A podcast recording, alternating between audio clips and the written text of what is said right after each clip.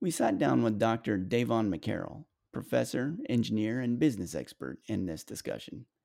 You can listen to or watch this or other podcast episodes by searching for the Leadership 377 podcast in most major podcast retailers or on YouTube. By the word academia, it should come from the top.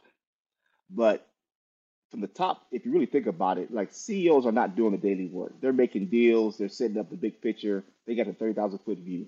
It's the, it's the workers, it's the people who get their hands dirty.